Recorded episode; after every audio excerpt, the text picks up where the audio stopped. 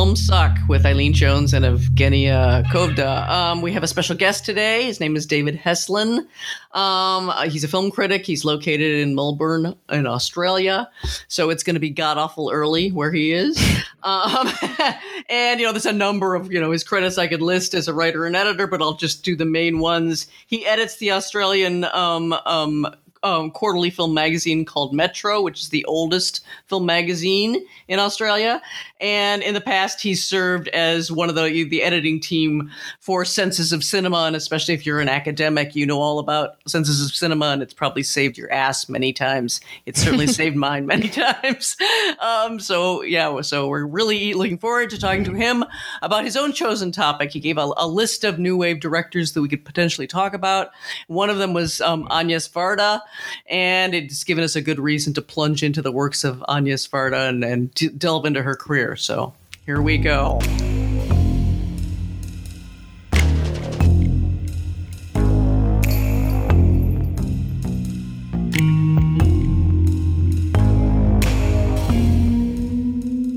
at this point, I've known Eileen for a number of years. I didn't, re- I didn't realize that actually you wanted to be a film critic because, well, you've become one in like in a, a really big publication. So through a very circuitous route, but yeah, no, yeah, a little like I was a teenager and reading old James Agee reviews and stuff, and that's what I mm-hmm. wanted to do. And then I just got discouraged. It was so hard to even then it was hard. Now it's almost impossible. So it's a kind of miracle I ever I ever got back to it. Um, yes, and and for women probably i mean there was pauline kael but uh, right but it's sort of like still a very kind of Oh, yeah. prestigious publication that is well like and people die in the job. If anyone can land a real you know film critic gig they're never leaving. So that's why david denby is still at the new yorker you know i was going to say yeah that's i don't so think weird. you're going anywhere anytime soon. Yeah. Yeah yeah yeah that he's really bad. That's oh, so bizarre wait but you know what? how then let's sorry david i know mm. it's an interview with you but i'm so curious so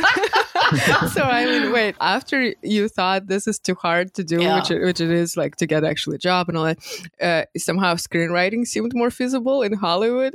I'm only kidding. I was just trying to feel out how can I be a writer. This was from from young, and I, of course I kept. I was so easily discouraged. I was the type of person who didn't deserve to be a writer because I was always getting so discouraged and going, "Well, I'll just go to grad school then," because you know, just stupid stuff.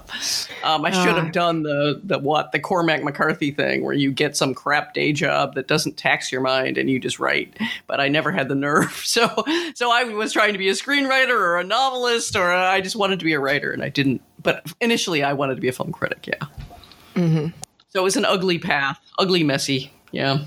But you're there, man. no, I mean, I actually since I didn't realize that it was sort of an early, an early, yeah, an early dream. So yeah, no, it sounds like David has taken a much shorter, cleaner path to a goal than I am. No, I was going to say, yeah, I, I, wanted to be a journalist um, when I was younger. Um, mm-hmm. I actually studied that for a year, and I was like, no, that's no.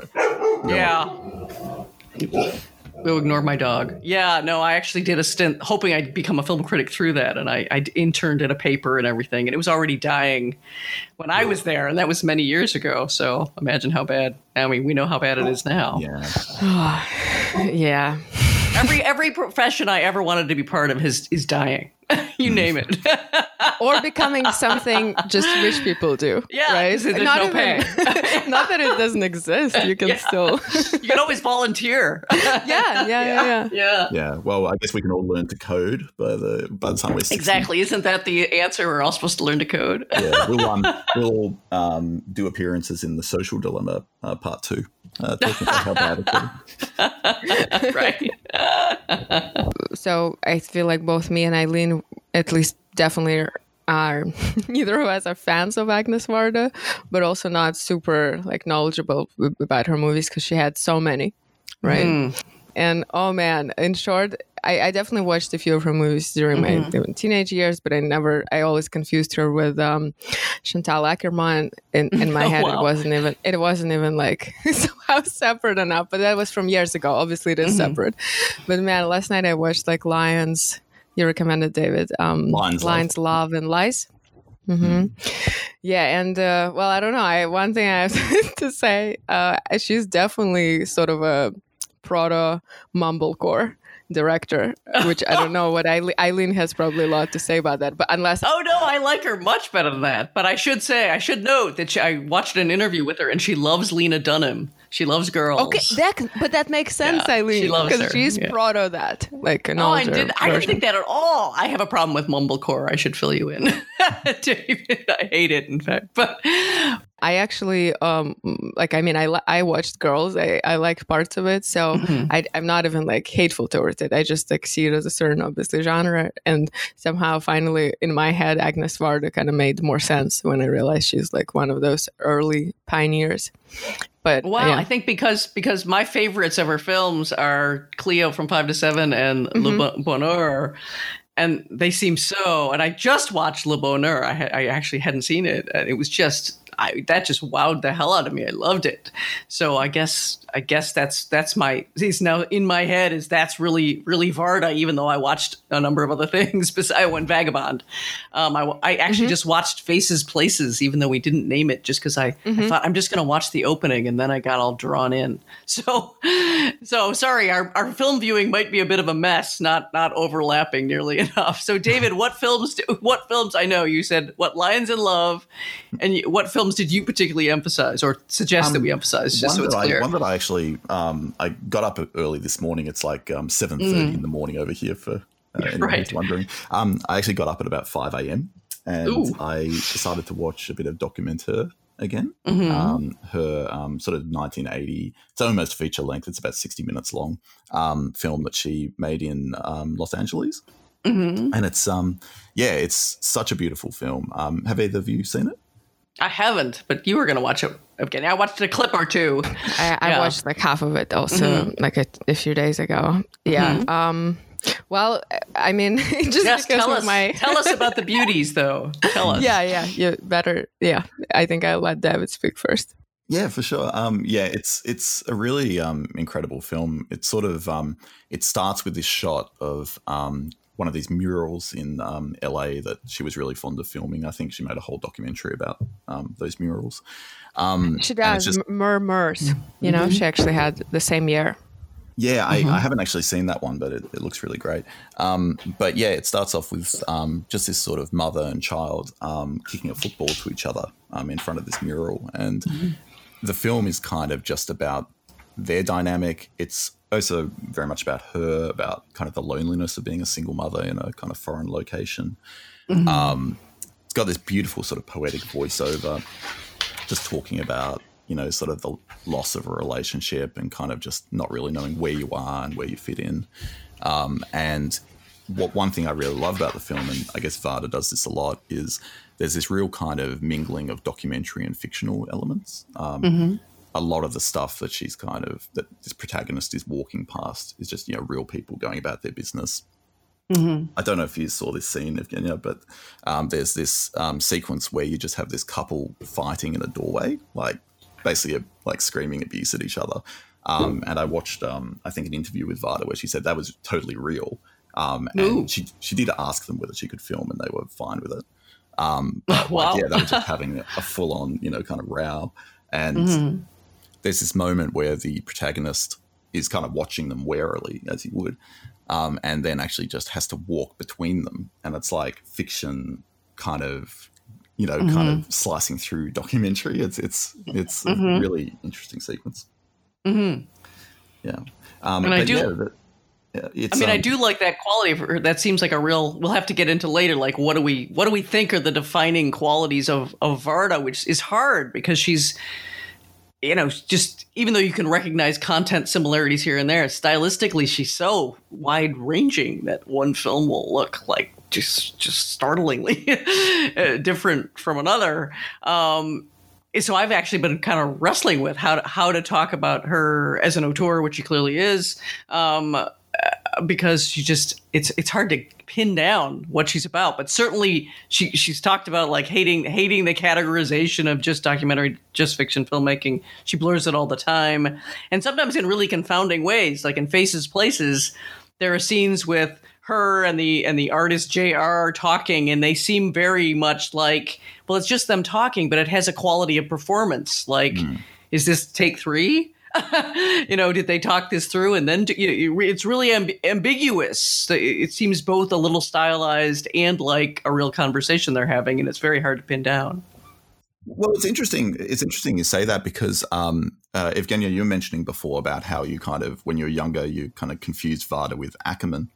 mm-hmm. um, and I think Chantal Akerman is a kind of interesting parallel director, I feel, because she also made a lot of films that were kind of some documentary, some fiction, and some that really blurred those two categories. Um, mm-hmm. And yeah, so there's something very interesting about these filmmakers who are both very personal. Um, mm-hmm. Yeah, I, I, guess very, very much kind of like inserting themselves in the frame a lot. Um, mm-hmm. And their own stories, melding that with fiction. Um, mm-hmm. Yeah she certainly seems to love, especially later in life, presenting herself on film, and and to be conscious of, you know, that you know she has a look. She you know she has a kind of. Uh, you know her hair, her famous hair, her famous shape as she's she an looks older like woman. A mushroom. Yeah, she's and she's cultivated it. She's literally given herself a mushroom cap hairdo that's white on uh, kind of at the skull and then and then dyed red around the fringe. And yeah, and she dresses in a kind of way with layers, as if to accentuate that how short she is, how kind of kind of short and, and ball like she is. But she seems to get some sort of delight in that. There's um there's a scene in um I think Faces Places right where she um she she's kind of just just irritated by JR always wearing mm-hmm. sunglasses. it's almost like it's PTSD from being friends with Godard in the 60s. Because um, he always um, wore them, yes. yes. Um, but yeah, at one point, I think she's sort of having a go at him for it. And, and he says, well, mm-hmm. you know, isn't your kind of like hair also a kind of disguise or something? Yes he totally calls her out and she says it's like you've got a disguise or a costume i forget which which it is and he says well so do you. What about your hair? And you're like oh that was a good gotcha. That really was. But that's a perfect it's a perfect example though of how she blurs the line between documentary and fiction where she she calls him out on wearing the sunglasses all the time so often that you know in the end he's going to take the sunglasses off, mm. and it's evoking Godard because you know he did the same thing, and then and she she tells an anecdote of at one point Godard took his glass she made him take his glasses off for for the little sequence he was in I think for Cleo from Five to Seven. There's a film within a film thing. And so they're going to reenact this at the end, and it and it has this quality of being kind of sweetly spontaneous. At the same time, you know it you know it's going to be paid off in that way, in that kind of fictional structuring way, because it comes up like th- at least three times, like her irritation at his glasses. So, but she seems to go boldly at that. Yeah, and that really kind of mixture. Like I find it interesting as well that she includes that sequence, and it just made me think of how she she is a filmmaker with almost no. I don't know how to say this, but no vanity in a way. Um, mm-hmm. Because there's also a sequence in Faces Places where, like, you know, they're, they're working together, you know, sort of um, with these photographs, you know, uh, plastering mm-hmm. them on buildings. And then there's one whole sequence where she's like, you know, I'd really like to, you know, use this old photo I took. And JR's like, nah, terrible idea. We're not. right, right. Mm-hmm. Um, yeah. And she does say that, liking that about the documentary form when she's sort of accepting the category. She says it's something like it's a much, it's a much more ego-less form because you're trying it brings you back to trying to find out about others and the, the world. And plus you're you're usually not in command of some huge you don't have a giant camera. You're using a small camera. You don't have a huge crew. You know you're not the you're not the commanding director figure. You're trying to kind of reach out and that that this this appeals to her.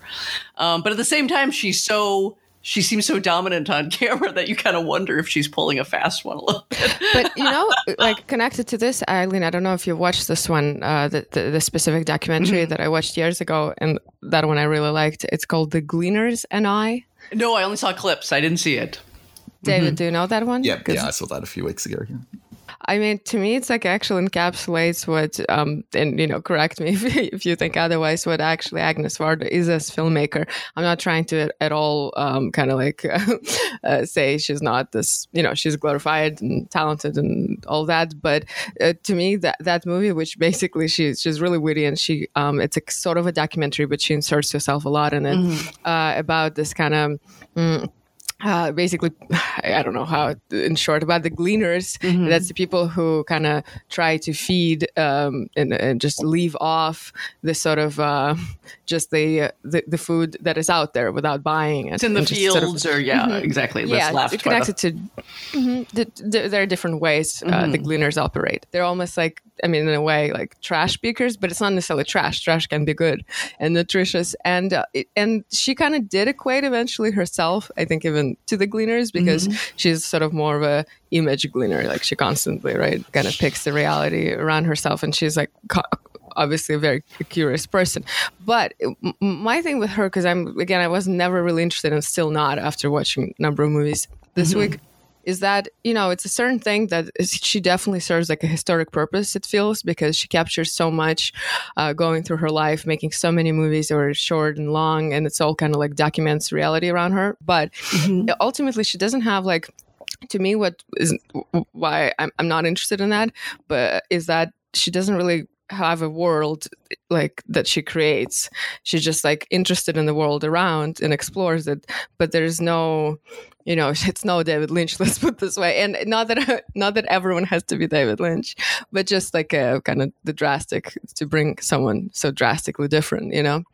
Uh, someone who doesn't have to live at the house and kind of be interested in his own imagination. And someone like Varda, who would like at age like 80 something, gonna like travel the world and like meet people and film them, you know?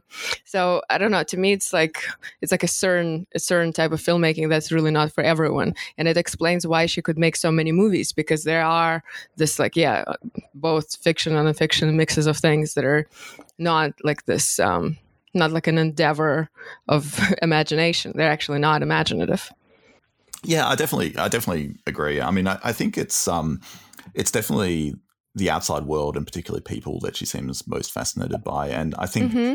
I really get this, this feeling of like love just for kind of, you mm-hmm. know, just people in general. Um, Humanity. Like she mm. seems kind, right? Yeah, absolutely. And um, have either of you seen Daguerreotypes?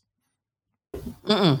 No. Um, no. That's a really beautiful documentary um, that she mm. filmed on her street um, where she lived in Paris. And she basically mm. just speaks to various shopkeepers um, mm-hmm. mostly um, on the street. And mm-hmm. yeah, just kind of gets to know them. And it's just an incredible like time capsule of, I guess, just this moment, moment in time and place in 1975.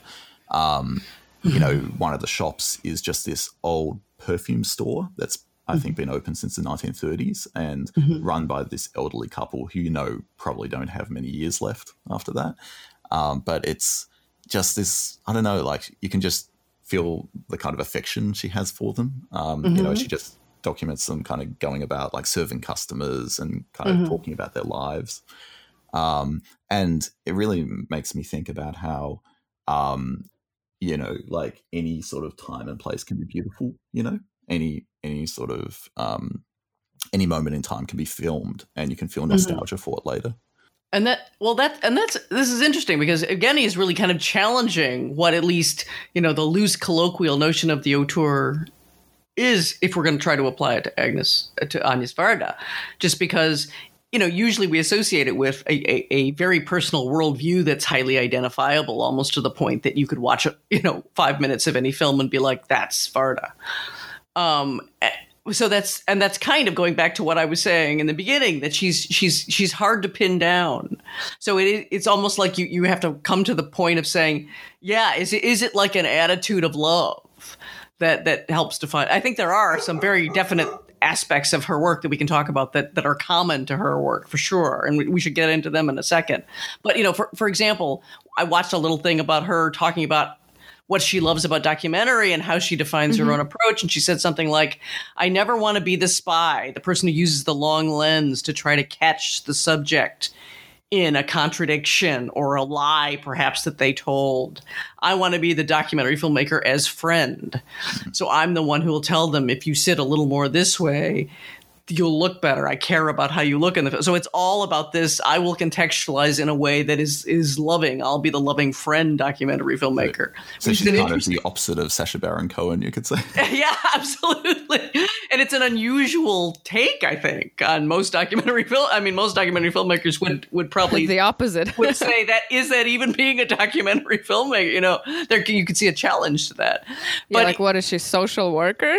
Yeah, like- what, that's an odd. you know, they might very well say that's a very. Uh, I don't see any why it's any more invalid than any other. She's out front. You certainly feel that when you watch her films. Like, yeah, no one ever was more lovingly curious. I think than, yeah. than Agnes Varda.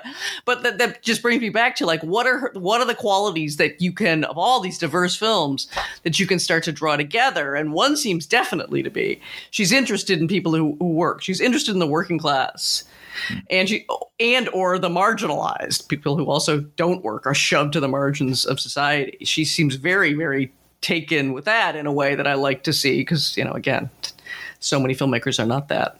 Mm-hmm.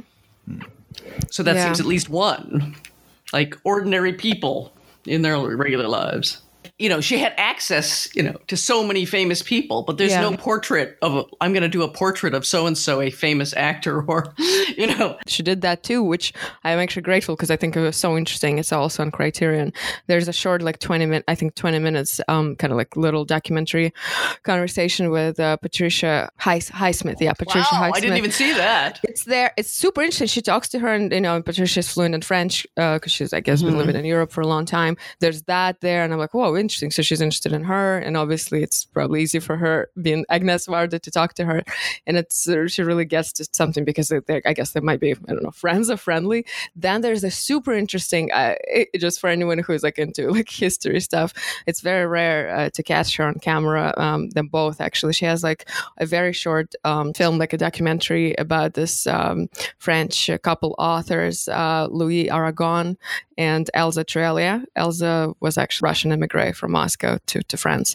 And there's that. They're very famous, but like they're no actually kind of films. It's all like the bohemian circles. So I, I support what you're saying, Eileen, about like she knew all these people, but I, I'm just saying, yeah, but he, she also did like document them. It's not only working class or like graffiti artists. So uh, it brings me back to the fact that she's just generally super interested and curious. And that's definitely like a real, I mean, I guess, I don't know, laudable talent in its own way, because most people are not really interested in other people. But but it's not like the filmmaking, let's say, not my cup of tea. what did bring you to Varda? Yeah, it was interesting. I, I think she was a filmmaker that, um, I mean, I, I, always loved, you know, French New mm-hmm. Wave cinema, um, like, you know, Jacques Rivette, Eric Rohmer, mm-hmm. um, mm-hmm. Alain Resnais as well.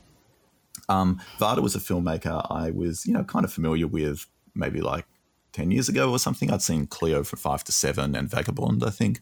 But mm-hmm. I, I, never felt any real affection for her work. Um, and I think that all changed last year when I saw two films, um, Documenteur, which I've already mentioned, and One mm-hmm. Sings, the Other Doesn't, her kind of feminist musical from the 70s. Mm-hmm. And mm-hmm. I think I was just, just really taken with her filmmaking, which just seemed so kind of like freewheeling and kind of yeah, I, I, don't know, maybe quite generous as well. And um, yeah, I just I, I, ended up getting the Criterion Collection box set, and I've just been steadily working through that. And um, mm-hmm. I've seen almost all her feature films now, I think, and I just feel like um, I discover something new every time, and mm-hmm. I almost feel like I'm getting little pieces of her as a person as well through these films. I also like her her kind of stealth for all the sense you do get of a very free, a free, freewheeling is a good word. It's, there's so much spontaneity that she actually has a lot of stealth structure and technique that you might not notice. There's a there's a great discussion she has of, of Vagabond where she says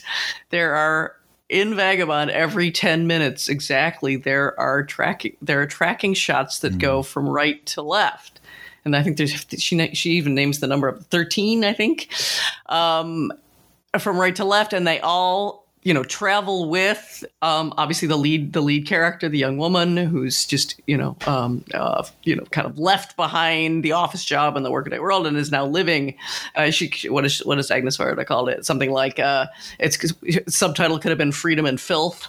Um, she embraces a kind of homelessness a kind of wandering but at any rate it follows her along each time and then and then kind of goes away from her at the very end of the shot to focus on some local object, something, something in the landscape. And she does it over and over, but in, in these very, very precisely timed ways, which you know attracts me because I like I like formal flourishes, and I think what I one of the things I really like about her is I feel like even when I haven't noticed that myself, I can feel it at work Like someone might say, "Oh, she she virtually improved so many of these scenes, or she let this be very freeform in the way it developed," and I can still feel a kind of rigor and control in her work that I that I love to feel. Uh, there's a mm-hmm. kind of if I get to a certain point of feeling that there's sloppiness, I start to be very restless and not like it. But mm-hmm. I don't feel that way with her. I don't feel like she's a sloppy filmmaker. And certainly, I think my favorite now is Le Bonheur,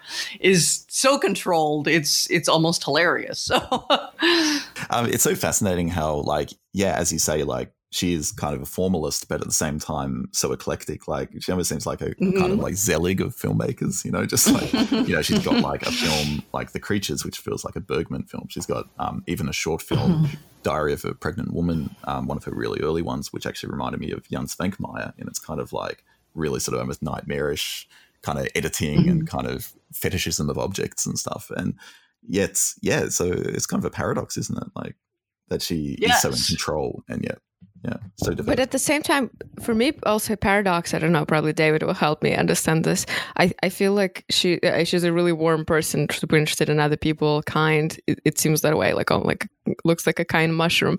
But and, and and at the same time she's clearly witty. But when i turned on uh, this movie recommended david uh, the, the commentator uh, about this uh, sort of a, it's the take on her own, I guess, experience with with her with her son in LA, but it's a fictionalized version, and it starts and it goes on. It's basically structured through voiceover. This like really serious, kind of like sincere narration, uh, supposed to be like really heartfelt, which I guess it is, and it, it might be something about the time that has passed, which is almost like fifty years or whatever, forty years, and now it's like hard to take this sort of like you know again serious serious. It's it, it's only works as a pastiche for me. Mm-hmm. It's it's just hilarious, but without intention, and so it's like ah. It's it's funny because yeah, I um I I didn't feel that at all, but it's interesting. She really does kind of court that like risk sometimes because um like even even that film Documenteur it's subtitled mm-hmm. i think an emotion picture which is like the corniest thing you could you could imagine mm-hmm. right. Um, right. but but yeah I yeah mean, does like some of her films do sometimes kind of verge a mm-hmm. little bit on like sentimentality and kind of mm-hmm. sweetness i mean for me like uh, obviously all the all this stuff will always be subjective um for me like i i found Documenteur just like i totally went with it you know um mm-hmm. i I actually felt really um, sort of affected actually by the voiceover. But but yeah, she does. She's not afraid to kind of step into that territory of uh, risking cringe, as you would say. yeah, a bit cringy. Again, something might be about the times. Might be like if I was in a different situation 40 years ago when it came out, mm-hmm. watching it might have felt different because of the cultural moment. But one of the things I really abhor is sentimentality in any form because I think sentimentality actually kills the real emotion. But again, clearly not for everyone if you can get into that sincerely. Well, a good a good example might be in one sings the other doesn't, where there's many um, performances by by a feminist group called the or what are they called the Orchids or Orchid? I'm forgetting now. Yeah, and they're this, you know, they're they're traveling in a caravan through the countryside, and it's you know whatever the what early I think late '60s, early '70s. I forget when the when the Uh, and through the 70s. And yeah, they're, they're, they're singing these incredibly soft voice, you know, women singing about feminist issues to the point that you, and apparently all the lyrics were written by Varda herself. And wow. it was really rough to know for me how to take it. Like, would this have played absolutely straight at the time? And now I'm like, I can, this is like, are you kidding? They're going to do another of these numbers. And it's like, women are not goddesses and we are not, you know, servants and our bodies are our own. And you're like, are you kidding? but, you know, at the time, Varda was very seriously involved in, you know, securing reproductive rights. She was involved in the, in the struggle. I don't know. I honestly, the, I did not know how to take those. So help me out there, David. Because Yeah, well, I don't, I don't know how much I can help. um, but yeah, I, I, I totally agree. It's a, it's a total time capsule of a of I, I, guess a kind of feminism you might even say that doesn't really exist anymore. It's like a very sort of hippie infused, um, very, very second wave, you know, kind of. Um, I mean, I find I find it kind of charming as well. Like you know, it is so earnest. Um, it very yeah, and that it, and that's what I mean. Is it supposed to be part of that character at that time? Is she conscious of it, or is she part of? Is Varda herself part of it? It was very hard to, hard to judge. Yeah, I think I think so too. I think it's it's seriously intended. But but I um this reminds me um uh you, you asking um you know how it was taken at the time. Um this reminds me of something my partner Olya um found mm. um, when I was sort of trying to do some research for uh, for this um, episode. Um, she she found this this um, interview with Varda in which she was talking about something that hurt her very deeply, which was um, mm. uh, in 1980, I think it was, Cahiers du Cinema did this really huge special edition on the history of French cinema. Um, mm-hmm. Basically, you know, going from you know the beginning to you know even at that point, you know, really super new directors like Chantal Akerman and Catherine Breillat. Um, and apparently, she just wasn't mentioned once. Like Varda wow. wasn't mentioned once in the entire thing. Wow. And she she yeah was just like, what am I like? Nothing. Um, I guess at that stage she'd been making films for 25 years. Oh my god! And so yeah, I sort of wonder if like this perception of her now as like a great auteur, you know, whether that's a kind of recent thing. Um, maybe it took a while to, you know, for her to kind of enter that pantheon. I, I don't know. And I meant to ask you that. I, I, I was also trying to just find like career summary as well as bio, and it seemed pretty sketchy. I mean, when I got interested in her tendency to gravitate toward working class slash marginalized, I was trying to find out about her young life, for example. And it's like the same three rote facts get trotted out about her, her youth over and over. And then they just quickly put her in the School of Fine Arts in Paris. And then you're, and then you're on. So very hard to get a sense of what her, and what her class status was when she was young, things like basics like that. And, but yeah, I also wondered that. Did P- how recognized was she? Now everyone's like, "Are you kidding?" She was doing new wave before the crucial 1959-1960 Breathless um, 400 Blows with you know her, her, short film. What is it called again? I've already blanked it. Um, it's super famous. Oh, What's the name of her? Yes, um, in whatever 1954 or 5 mm-hmm. So now she gets all this credit for in fact leading the French New Wave, getting there ahead, not only being the only notable woman director that among a, a kind of guys club, um, but yeah, that's a good point. When did when exactly did she start getting credit for that? And now they sometimes call her the mother of the French New yeah, Wave or the grandmother, yeah. and I'm like, I, that's odd. But at any rate, yeah, that I didn't find either. But yeah, it's also just... interesting. I mean, like you know, how much we actually know about her that doesn't come from her own, um, mm-hmm. you might say, self mythologizing, mm-hmm. um, because um. I've seen I've seen facts kind of quoted that, as far as I can tell, are only sourced to like say the beaches of Agnes or something like that. I mean, oh, even yes. um, even the death of you know uh, Jacques Demy and his mm-hmm. sexuality, I, I, found incredibly difficult to find any information about that. Right, um, because she's nothing. Yeah. Well, she's the one who reveals because they they were giving him some other reason for dying, and then he dies cancer. of yeah, AIDS. Right? Cancer, I think at the they time. said cancer, and then no, she, no, no. She claimed AIDS, hmm.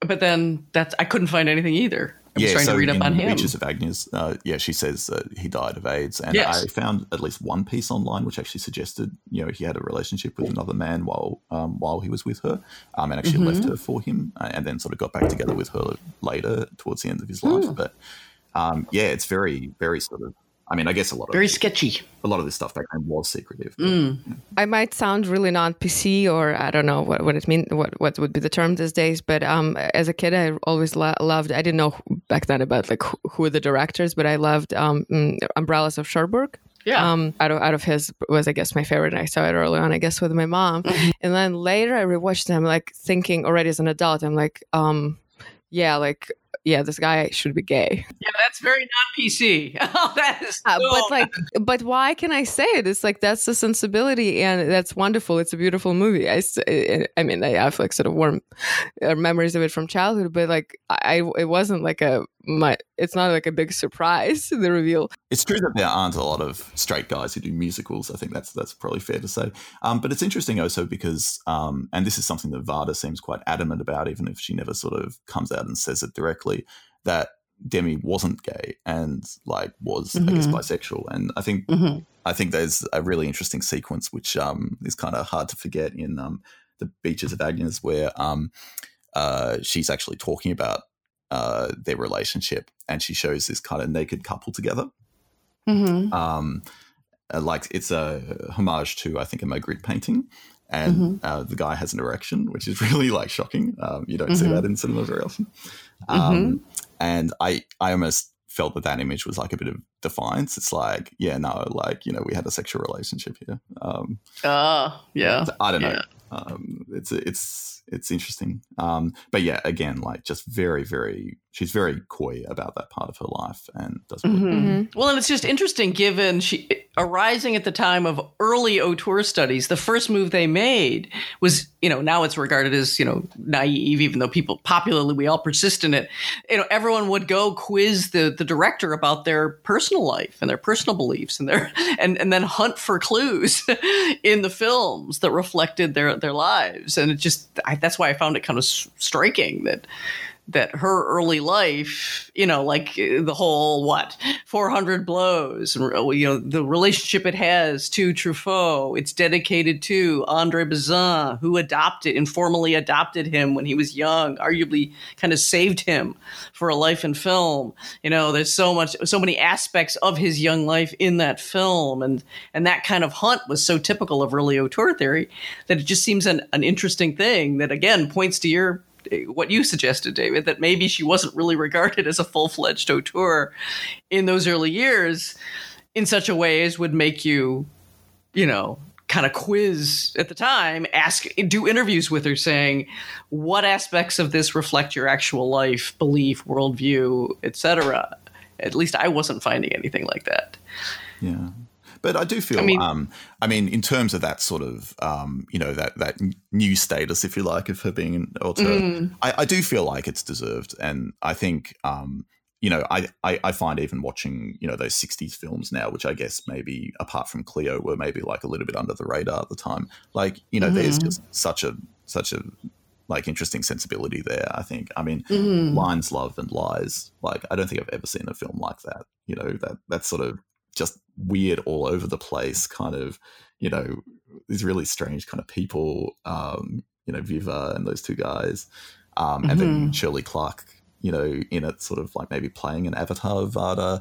Um, Mhm. Yeah, it's. I don't know. What, what, what did you think of it? I still didn't. Uh, that one, one I, I- didn't I get watched to. that one. Oh, did you? What did you think? I mean, I, I mean, I sort of forwarded parts of it because it was just way too boring. But um, and like again, that's what brought me to thinking of it of Varda uh, partially as proto mumblecore, but parts of it uh, were kind of great because you know it's improvised. So it, it sometimes it works, sometimes it doesn't. So I don't know. You know, this idea of a script, I think, it seems to be non-existent for this movie, or maybe for for others with with Agnes as well. I don't know. And everyone plays themselves. So it's sort of like an interesting, I guess, as David says, an interesting space between documentary and fiction. And what makes it interesting because these people are kind of interesting personalities ultimately. But again, it's a bit like you know, you know, Bertolucci films. I was I was thinking The Dreamers, which is like hmm. I think mid mid aughts movie, which has this kind of I don't know menage a trois type of thing you know in comparison to this and it's hard to compare of course. You know it's such a like an unstructured sort of just slice of life type of thing. Again not for everyone i believe. If for me it's like it's like this. I wonder what you guys think. Do you like cassavetes because Um, it's related Are i you asking like. me what's my take on Cassavetes? yeah, you know, do like Cassavetes like in general? Because I, I find like what Cassavetes does is almost impossible for me to appreciate. I think Polanski had an in, kind of a mean take on him, which I agree. It's like anyone can do this type of movies. You know, you just mm-hmm. gather some interesting people around and hang hang around and try to figure some shit out rather than actually structuring something and you know getting it in an imaginative way and then and then bringing it to life. Yeah, I do. I do feel like he probably has a lot to answer for Cassavetes, doesn't he? Like when you're talking about sort of mumblecore cinema and everything. Mhm. Um, but yeah, I don't know. I, I find I haven't seen a lot of his work, um, but yeah, I find there's there's definitely something really sort of powerful, um, like quite painful about his films, um, which I think that really comes through, like in a woman a woman under the influence, and um, I think Shadows is another one. Um, but yeah, like um, that sort of like looseness and unstructuredness. Um, I, I guess I can see some similarities there. What about you, Eileen?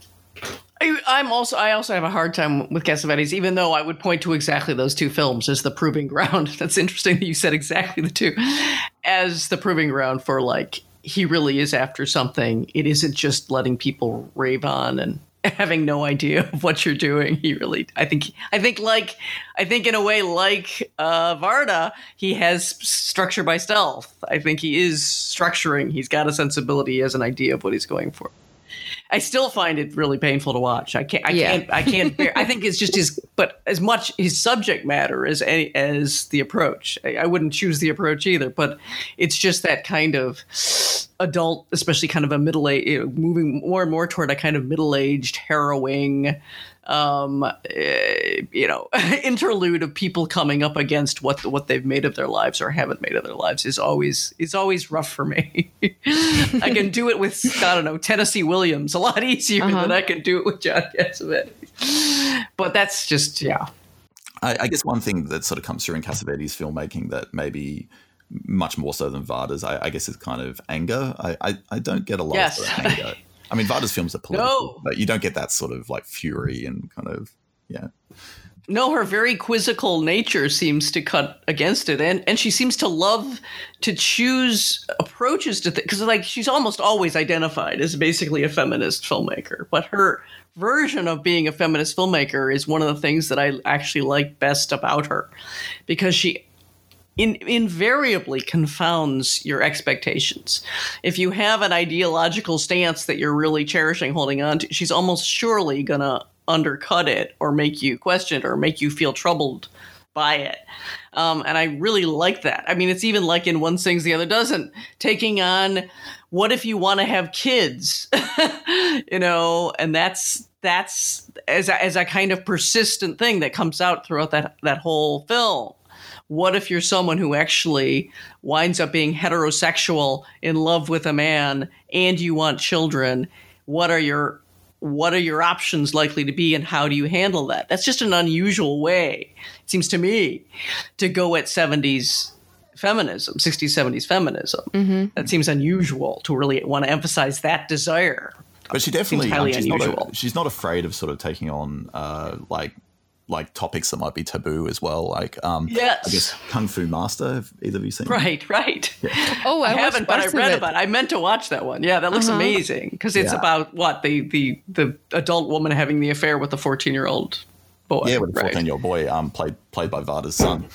Um, by her son. Oh my god. and it's um, yeah. I mean, it's just one of these things where you know it's certainly not romanticized in any way, and it mm-hmm. ends very badly. But um, but you know, it sort of does seem like um, she's almost just presenting it kind of matter of factly, like, okay, well, here's the thing, you know, Jane Birkin mm-hmm. wants to be with this 14 year old guy, right? Um, and and yeah, I mean, I you know imagine that you know the film probably was somewhat controversial in its day, and obviously, obviously today would be um, yes, even more so today. yeah, yeah.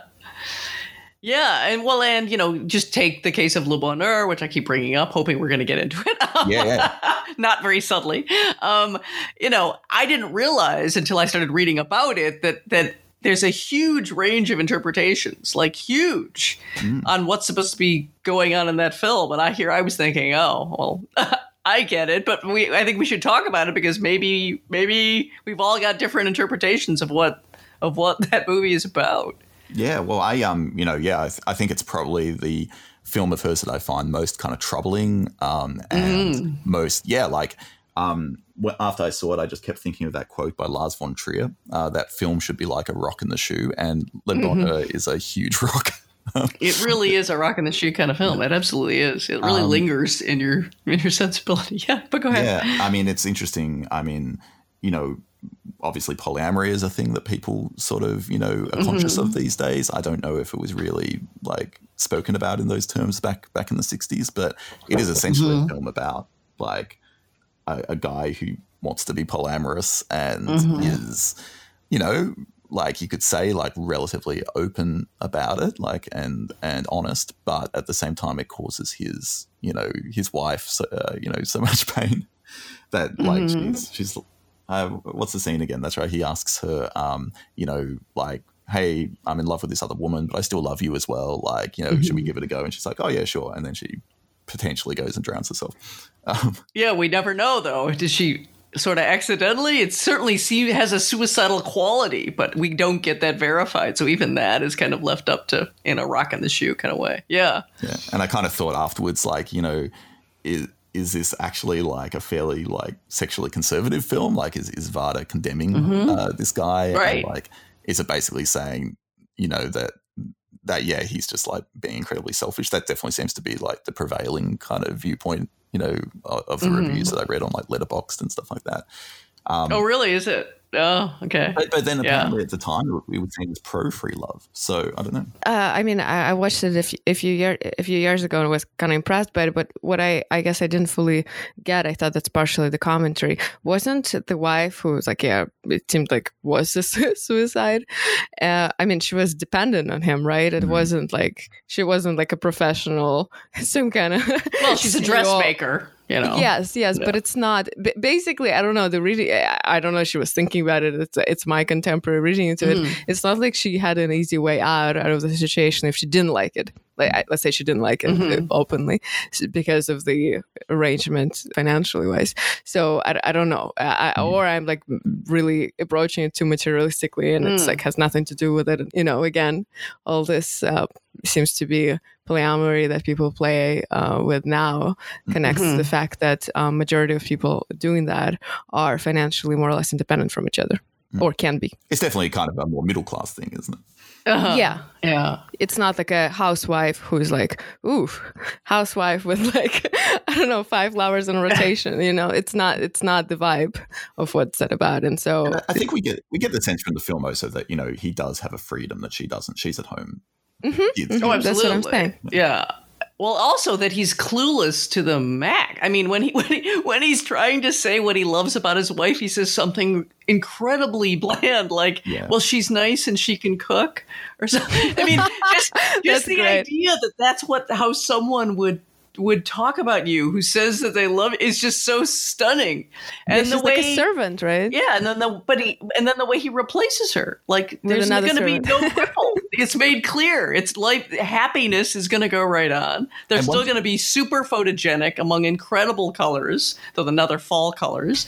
You know, they're going to still going to be a beautiful, perfect family. And it, in other words, it seems hardly to matter which blonde which blonde, ultra willing wife you slot in. I thought yeah. that was what they were going for. T- totally. Yeah. And one thing, one thing I think that sort of makes um, the film even a little bit more complicated to read is that everything in it just seems so artificial. It's it's filmed. Yes. Oh my god! It looks like an um, ad for like flower scented soap. The whole thing. totally. Beautiful. And, the Gorgeous. dialogue. I mean, you sort of wonder, like you know, the dialogue it just seems so facile as well at times. Uh-huh. And, you know, is it is it just part of that? You know, like is it is this essentially just a satire of kind of like, you know, male prom- promiscuity or something? Um, and gender roles. Well, it certainly of- makes you think, oh, whose happiness are they really all? Ha- you can't tell because it does seem like they're they're in an ad.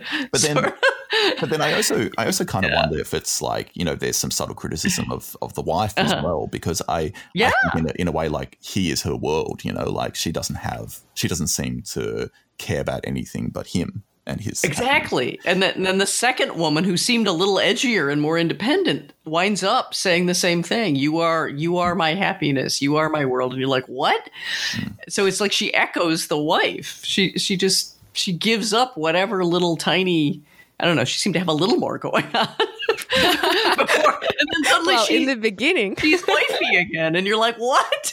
And then the next thing you know, they're all strolling out in nature because he loves nature. After all.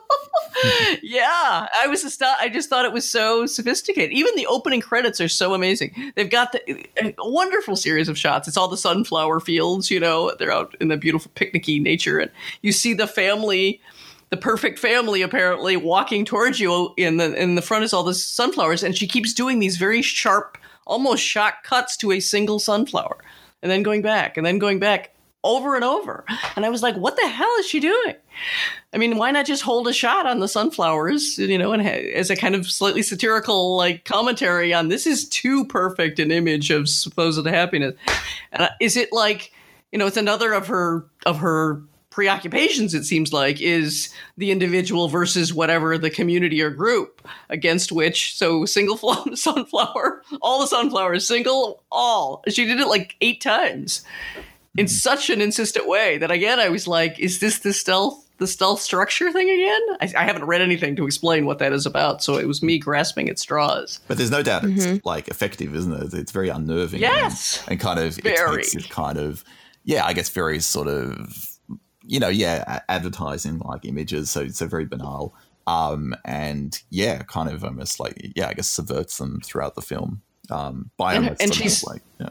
and she's so insistent on the color like and the color is gorgeous in, in, in an almost again too too gorgeous too impressionist painter too floral you know and and she'll keep cutting she'll keep you know her instead of going to black or going even to going to white she goes to color and it's always an image of like full screen red full screen whatever yellow full And the screen funny- green Uh, the funny thing about that is that th- this was her first color feature film, so it's almost Oh, like you know, wow. Mm-hmm. you know how those early sound films, like um, you know, at the end of silent cinema, like people just couldn't stop talking. They were like, you know, really. right right and here she's just gone mad on She's- color she's doing that in- absolutely in core form, yeah.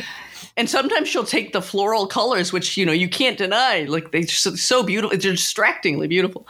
And then suddenly she'll just push them a little too far. So this is one wonderful scene where the where the mist who's now the you know they're involved he sees her a couple times a week whatever it is. She's she's wearing like intense purple with like almost lime green accents and it goes right over the edge into like ooh okay. That that hurts. That like hurts the eye. So it's things like that that you're like you know and she does amazing things like how the wife is all you know warm warm color tones was the husband's in blue and his mistress is is in blue kind of blues and greens. And so you think you've got a whole scheme laid out and then she starts mixing and swapping. So suddenly the wife will be in the blues and the mistress is now once the mistress gets together with him firmly all of a sudden like when they're gonna they're together um, she's in red. So you it's, it's that kind of thing that it's so eye-popping. You're kind of it's forced on your notice in a way that makes you want to go what is she what's her scheme here she seems like she's really got an intense color scheme going on that's worked out to the last degree and i'm not quite sure what it is that was really that was fascinating And this is um, another thing about the film that sort of I don't know. This is a bit like armchair psychology, but um, getting back to Demy. So we, you know, we know that Demy was was presumably bisexual, um, and that you know he may have been aware of that for for much of his life. So you know, you sort of wonder like, is there a little bit of autobiographical content here? You know, like was were these the kind of conversations that they were having? You know, um, at times. Yeah, there is an interview with Varda saying about the moment when the wife is told. And Varda said something like, but she should say, this is the scene where she should say, no. you know, you're the only one for me. I want to be the only one for you. And she doesn't. She has a, a few moments of being a little disturbed and then just fully embraces it to the point that they have immediate enthusiastic sex on the grass. And you think you're get led to believe she's totally beyond fine with this because, as she says, but you're so happy that that makes it okay. so the idea is that his overflowing happiness is all anyone needs. that the women will just settle for, well, as long as he's really happy. That's the main thing. And then, of course, the drowning occurs immediately after. So you do wonder her her avid sense that this is what the woman should have said and didn't say. I actually It was like really interesting. I would really actually love to read a contemporary sort of um, polyamorous person's take on this film, like actually Mm. how how they analyze Mm-hmm. it, because I, I feel like you know, I mean, these are kind of you know fraught topics, I guess, for that community Mm-hmm. now, and um, you know, like real life, real life sort of scenarios, and like uh, I wonder, like, would they see it as kind of like very hostile to the idea, or um, is it more complicated? I don't know. Yeah, and that would be that would be great too. Because I, in fact, was when I was watching it, I was thinking, oh, she's actually gonna again do that. Under my, you think it's an easy read at this film, and then she's going to complicate it because it did seem like as soon as you could think, you know, he says such specious things, things that seem seem superficially very compelling. Like, but why? Why? I mean, I don't love my wife. le- I still love my wife. I, I- can't I also love this woman? What's wrong with that? And as soon as you're thinking, the only thing wrong with it is your wife doesn't know. Hmm. If she knew, that would be a whole different thing. But she has no idea. And then he right right as soon as you're thinking for sure that he tells her. And so you're like, oh, she's really not making it easy on us to have any easy, you know, an easy answer on this thing. He then seems to do the right thing, even if some of the ways he says things are a little, a little weird and bland and almost emotionless for all this supposed happiness and love he's got going on. Usually, love makes you somewhat perceptive about the people you're you're with, or somewhat interested in the details of them, and he doesn't seem that. But I mean, it does seem like the movie is uh, it's somewhat structured to kind of answer any I don't know hidebound concerns you might have in a way. So you're right, that would be a great read. Like, where does this movie sort of fall in in a kind of contemporary reading of polyamory? Yeah. Hmm. Um, and you've both um, you've both seen Vagabond, right? I, I was really interested Uh-huh, in yeah. your thoughts on that It's been years, but yeah. another really sort of um, well full on film in a different way, I guess. does the same kind of confounding expectations in in having all of these different readings, you know, on the part of, you know, kind of these these these figures who documentary style comment on the young woman and often in in quite you know not very not very flattering ways but you know you, that you're with this woman but but the the young woman is so uncompromising you mm. know she's angry she rejects all there's a kind of exhilaration in it but there's also a kind of you know it keeps getting underscored a kind of doom in it is really really kind of I a confounding like, thing The opening, almost the opening body bag shot. yes beautiful I mean, it's amazing really beautiful. I mean, that one I have to give it her. Yeah, it's just you know she has the edge there she, for and sure. she even achieved the perfect the body is frozen movement Mm-hmm. moving of the body that i was like how did you do that how did you ever how did she ever stay so absolutely stiff really It's gorgeously done. When I was watching it with my partner the other night, um, she sort of mentioned how frustrated she is um, sometimes with like you know films and stories that start with the ending. You know, like Mm-hmm. the so so basically we were watching this entire film under the shadow of, Yeah. of this protagonist's death, um, as Mm-hmm. opposed to kind of having any sort of uh, you know, kind of doubt as to you know, m- you know, maybe things will end up going well for her. Um, right so yeah, I mean, it's it's an interesting choice, isn't it? To like really just like completely, like just Mm-hmm. open with such despair, you know, and just like be kind of hurtling towards that for the rest of the film. Right, especially because I was reading that Varda got interested in this topic again from a kind of real life scenarios. She encountered some young woman who was essentially living like this, and then she she mm-hmm. said she saw a couple of others, and she actually thought it was some little weird little trend. And this was like 1980 or something, and that was a part inspiration for doing the movie, of like kind of speculating about what would what would motivate a young woman to just and what would that be like? So you're right. It's interesting that she she she she imposes from the beginning a kind of doom. I, I read somewhere. I think I think Varda didn't like this comparison, but that someone commented it's like a rever- it's like she, she took Citizen Kane and did and and and kind of upended everything. So it, instead of a rich fame, you start with a the, the the the death of a rich, famous, notorious man that everyone knows. Instead, you start with the death of a completely obscure, obscure homeless young woman that nobody knows, and then you have everyone talk about them in a way that suggests you're going to find out everything about this young woman and kind of have the quote unquote answer to the way that they died and the way that they lived. But of course, you, you only wind up feeling like I, I still don't know. I still the, One thing that you I can never complete. Oh, go ahead. Yeah, sorry. Uh, one thing I found really interesting about it, um, you know, as, as you mentioned, the kind of the, Mm. the camera pieces where people sort of talk about her and how she is kind of just this. Um, I guess I guess they just project these things onto her. You know, like some of them Mhm, yeah. romanticize her, some of them kind of Right. use her to sort of feel superior about themselves. Um, Mm-hmm. I guess maybe there's a bit of sort of sexual fantasy being placed on her at times as well. Um, Mm-hmm. And yeah, it's just interesting. Like I um I remember reading this um Sylvia Plath quote about like how much she wishes she was a man, um, Mm-hmm. and so that she could um, I think it was like sleep in an open field and like travel west and walk freely at night. And it's like yeah, this character is basically embodying that that fantasy in a way, but it, it doesn't go well Mm-hmm. Yeah. in some ways.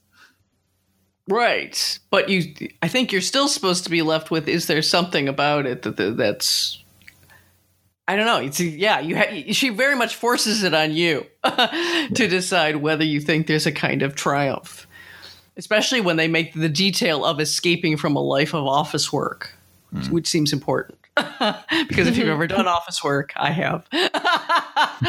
um, the idea that you're even if you're going to die really young, but every day you got up and you and you walked free, it's more compelling. Have either of you um, have either of you ever seen the Emmanuel Olmi film um, Il Posto? no. Yeah, because that's I don't that's think so.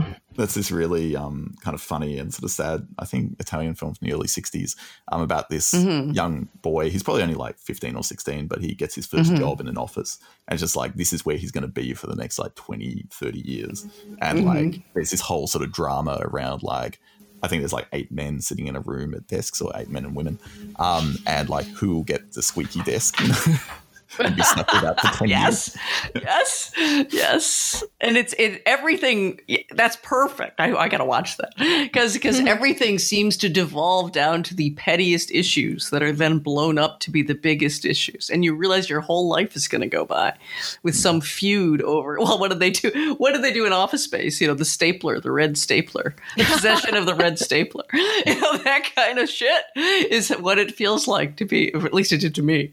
Mm. In an, No, and I, the guy who eventually set it on fire. Yeah, Milton, I think. yeah, yeah, played by Stephen Root. Great, great character. But uh, that feeling that your whole life is going to go by over things like the desk, the stapler, the you know who got who got the absolutely what um, unimportant promotion, which was in title only but not name. You know, all this kind of uh, just awful, and and people's whole lives in these in these deathly feuds, and what it does to people physically. No worse life, I swear, than li- than the life of an office. But yeah, it's interesting how like I guess Vagabond sort of presents, yeah, I guess sort of this alternative to that. But then there's also that character, you know, those goat farmers, like that. Mm-hmm. Yeah, the goat farmers. Yeah, like a yeah. philosophy professor or something who's just decided to like live on the land and like Yes, I yes. almost had to laugh like towards the end there's this sequence where you know again his camera sequence where he's like you know she thought she was free but she was just playing into the system or something like right. His superior reading reading of her. You know, I, I, I think you're supposed. At least I come away with there's there's always something great about having chosen, having made a choice and, and stuck with it. Because most most people don't get to choose, can't even delude themselves. Well, they try to delude themselves that they've chosen their lives, but you know, most people can't delude themselves. I would think, or a lot of people. And so the idea that you chose it is is always how always has an edge of exhilaration about it. And the open road has has that kind of exhilaration about it. Admittedly, at the same time, the whole movie, I was just thinking in terms of the look of her films. She has such a variety of looks and the somber kind of blue and brown tones of the of the film, especially if you've just come off like you know Le Bonheur. You're just like, oh my god, it's a completely, completely different sense of a world and and it's all very subdued um tones. I mean she doesn't spare she doesn't try to make it look beautiful like you're going to be wandering through fields of daisies. There's none of that. There's a predominance of mud gray skies rain. She really emphasizes that. Yeah, I don't know if it was um, because of Sandrine Bonnaire's presence, but like um, I was really reminded of Maurice Pialat during that film and like his '80s work. Um, you know, yeah, it has that same kind of like muddy kind of, you know, yeah, kind of quite grim sort of aesthetic. right She was in his movies too, right? I think I might have seen something. Like Sandrine Bonnaire. Yeah, there was um the film um, A Nos I think, or Two Our Love. That's right. Yeah, that's the one. she was in a couple years before, and incredibly, Mm-hmm. she was still a teenager in both films. I think she was 15 in that one and 17 in this one. So, Yeah, like, yeah. incredible actress. Yeah, she is, and she's got she's so good at being absolutely unsparing and resolute and like not giving anything away. It's just so good. you know, when they're talking essentially about her obviously being constantly threatened with rape and sexual harassment and everything else, and she says, I don't care, I move on. And that's gonna be a hard line to pull off, and she just does it perfectly. Just just with a perfect con- convict it really convinces you a kind of implacable quality about her. I was actually, this reminds me, I was, I was watching um, a little bit of Varda's kind of last film, um, Varda by Agnes, um, that sort of Mhm. documentary that she did about her life. I didn't watch the whole thing, but um, there's a sequence where um, she's talking about the film and with um, Bonnaire, and Bonnaire says, um, like, remembers how there was like a moment in the film where like she got her, like, Varda got her to like, I don't know, like till a field or something. And she Mhm. ended up with blisters on her hands, and she went over to Mhm. Varda and said, "You know, look, are you happy now? I've got blisters on my hands." And like, Varda was just like, "Yes." Yes, I am. that sounds about right. well, I was wondering. I mean, David, do you have do you have a strong sense of of her relationship to the the French New Wave guys, who are, of course, were much more the face of New Wave, and of course, there's also the left bank complication. But I don't know if we need to get into that. But you yeah, know, well, this is she- interesting because, like, you know, uh, as we know, like the the Cahiers group was very sort of incestuous. Mm-hmm. Like they were all kind of helping each other and like mm-hmm. each other's films.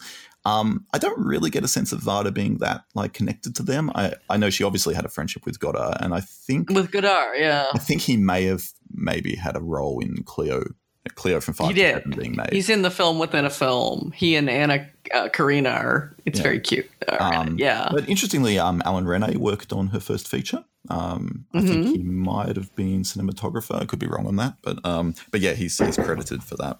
And of course, yeah, um, you know, it's a kind of two person revolving circle. So um, yeah, um, she and Demy were great friends with Godard, and then that's a moment in Faces Places where she finally goes to see Godard with J.R. the artist, and and Godard has of course decided not to meet with her and leaves a message and that that sort of refers back to the cafe where he and he and she and Demy would all get together all the time.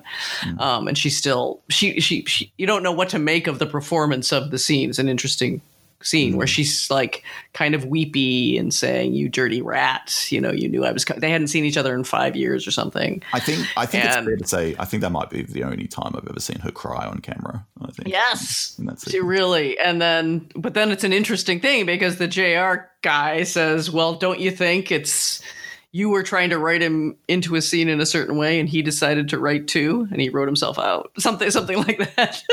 And yeah. it is true. You're thinking wait she was she was going to film it. So she was going to have their reunion be filmed and he was going to have to play his part that she had the irony the irony i think is that this is probably yeah. ending this way.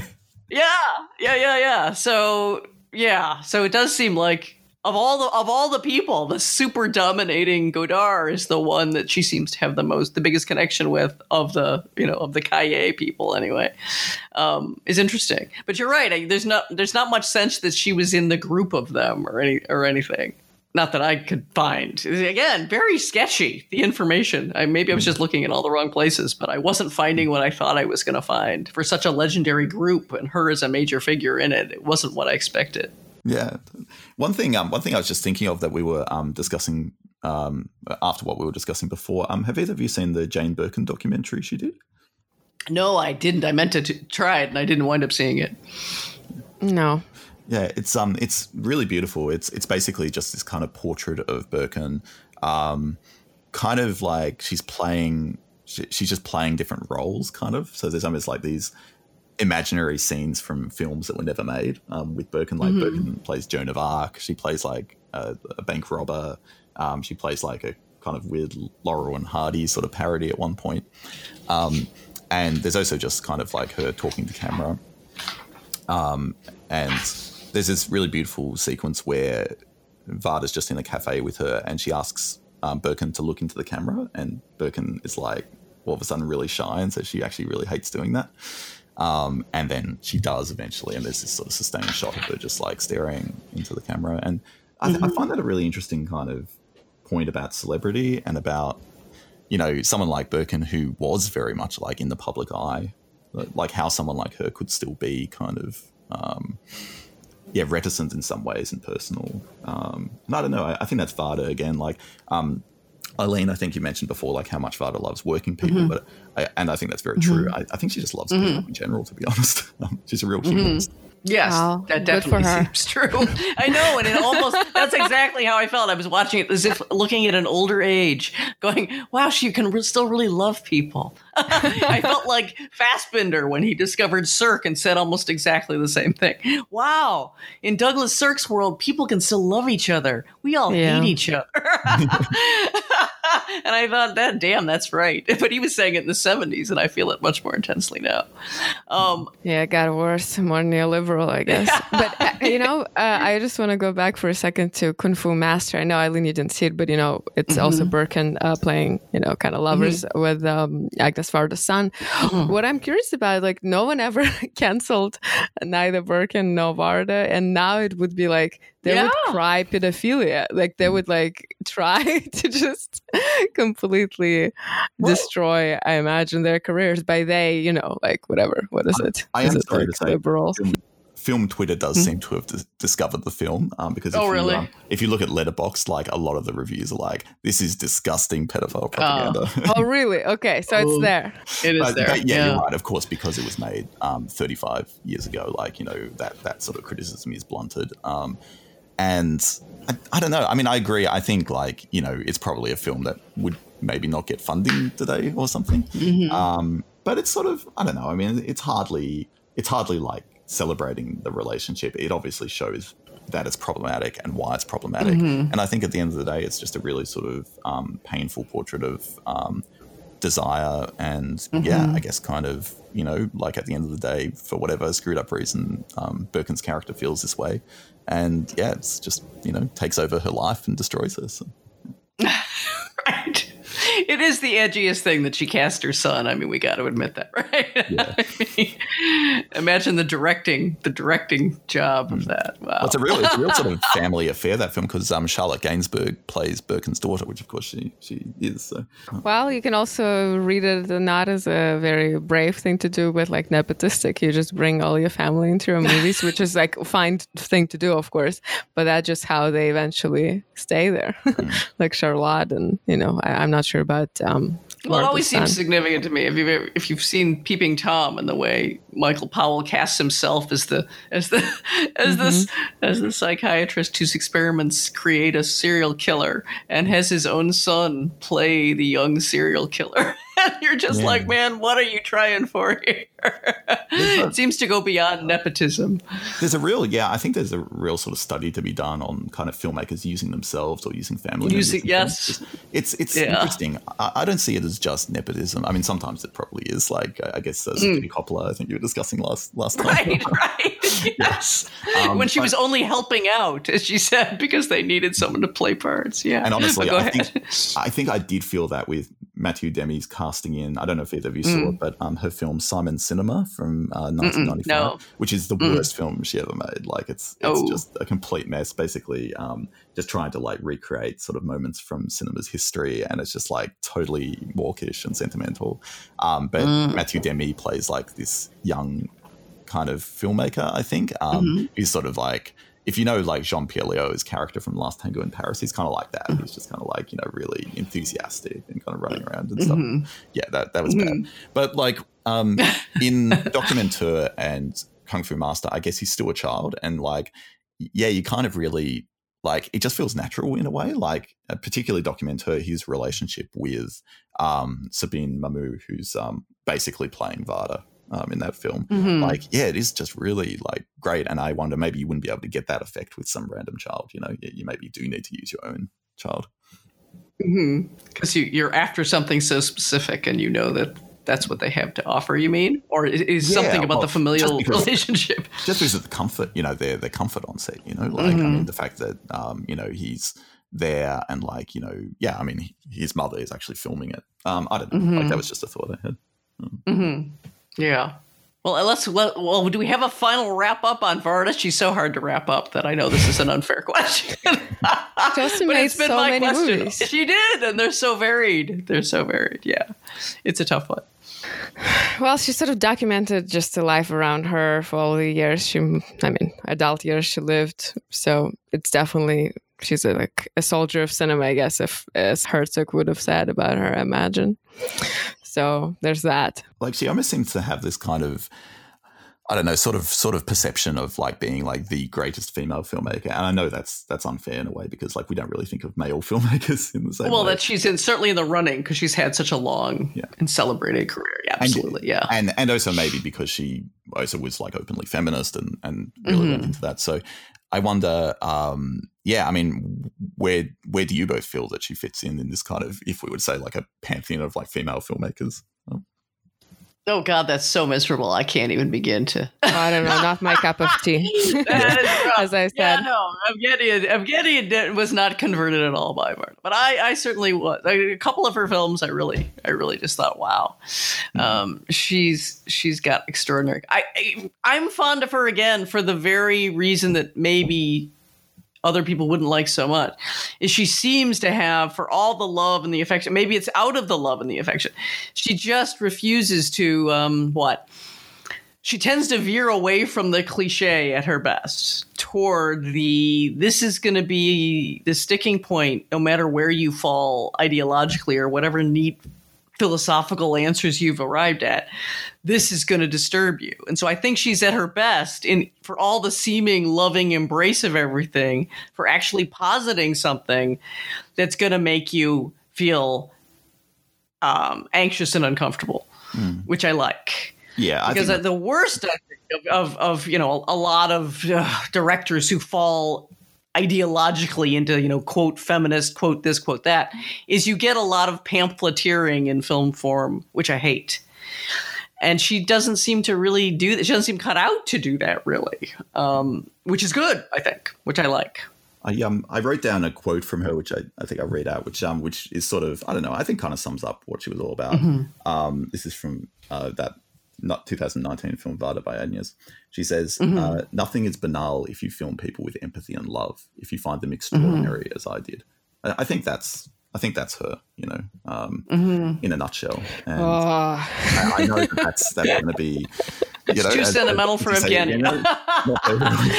uh, but yeah, I choose to read it as yes, that's exactly it. You can't nutshell people. People will yeah. confound you mm. over and over and over. And I think that's what work. That's what makes such a strength.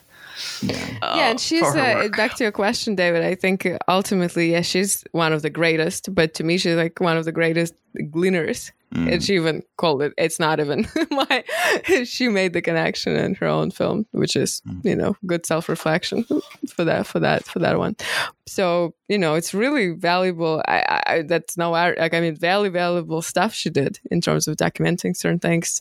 Mm. And again, I, you know, now when I live in LA, I, I appreciate it. I watched only parts of it. I, I think David, you said you, I haven't seen it. She made a whole documentary about like um, graffitis in LA in the 1970s and the people who made made them. So it's just, you know, it, it has some historical value. Oh, I, she did a Black Panthers that. documentary that I meant to get to and didn't as well. So that's another. Oh, and that's a fascinating time capsule too, isn't it? Like we were talking about, uh, one sings the other mm-hmm. doesn't, but that's like, I mean, that just feels like it's from a completely different time and place, and yet you know, still mm-hmm. relevant, of course.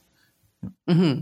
yeah. So it's it's interesting. Yeah, I guess I would also agree with um, the whole time capsule sort of outlook on on a lot of her stuff, which is again very valuable. I don't know. You always need to sort of either context uh, context for that, or just being interested in a certain historical period or thing mm-hmm. that she's filming. Then, then it would be, then it's valuable. You know, my main problem with her is the imaginative part. But again, clearly not. It's it's just my problem. you guys don't have it. So. yeah. Well, we brought you you you got brought around a little bit from where you started, I think.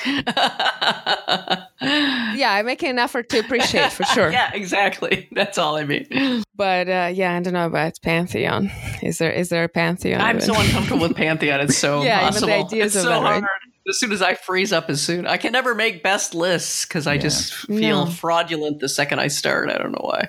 I mean, the the whole idea of a canon, you know, like it's kind of. Mm-hmm you know has issues. Yeah, what is this pigeonholing? It's different for everyone. So clearly, this the sensibilities are so so vastly different. It's mm-hmm. impossible to create a pantheon. It's very that hard. works for everyone. Let's just say if there's one, I'm happy that she would be in it. But that's I want to make that as conditional as possible. that's true. Okay, I, I would be down for that. Yeah. Well, thank you, David, so much. That was really great. I'm so glad to have the uh, the opportunity to delve in. It was really yeah, helpful to you. have your perspective. Yeah, it was a real pleasure.